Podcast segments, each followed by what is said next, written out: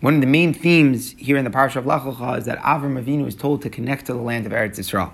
And there seem to be two almost opposite ways that HaKadosh Baruch Hu tells Avram to connect to the land. One is by telling Avram to get up and to walk through the land across its length, across its width. Avram Avinu is told to walk in a literal sense, to experience the land through walking through it.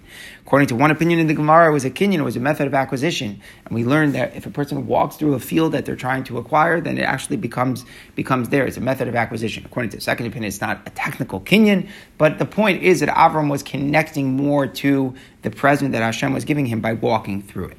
And yet, we find a very different theme. Avram is told to pick up his eyes and to gaze, to look out at the land of Eretz Yisrael.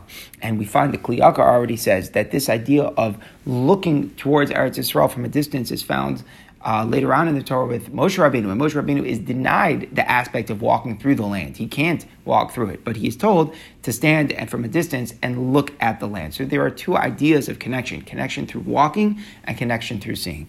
And one has to wonder why need both. What are they? What what are both ideas trying to bring that is not already included in the other? So perhaps it can be understood the difference between walking and seeing is that one is experienced from up close and one is experienced from afar.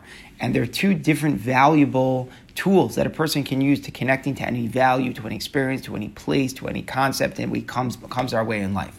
One is through distance. Through distance means through imagination, through dreaming, through seeing it from a distance where you're not there and you're not living it day to day, but you have perspective. You have perspective of why you want it. And sometimes from distance it can do that because you can see the whole thing together. When you see the whole thing, what it means is that you see where you are, where you're going with it. That's the beauty of seeing something to see beyond, to imagine. And that's exactly what Moshe Rabbeinu. Moshe Rabbeinu was going to be denied the experience.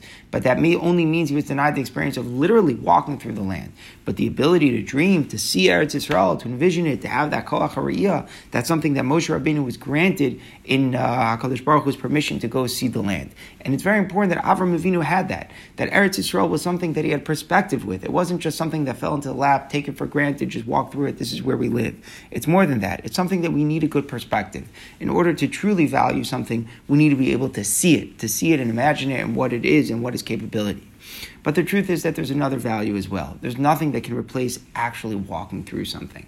Because sometimes to imagine something, to see it, you, you're, you're, you're making things up because when you're not walking through it, you don't know what it is. So you're imagining Eretz Yisrael to be like this and to be like that, and you're seeing it from a distance. But distance is sometimes can mask what the reality is. And to walk through something, to experience it firsthand, to see it and feel it when you're seeing it from close, that's an entirely different dimension.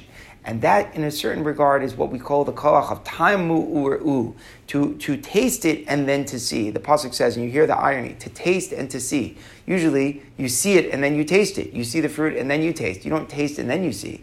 But there are certain times where Dreaming doesn't bring you anywhere. There are certain times you just have to launch in. You have to walk through the land. You have to experience it through tasting. And by tasting, then you see the good.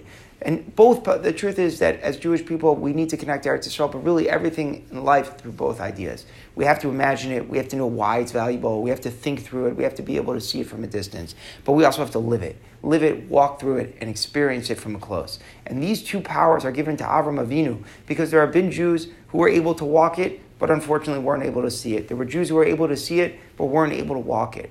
Avram Avinu was given both, the ha're'iyah and the koach ha'halicha.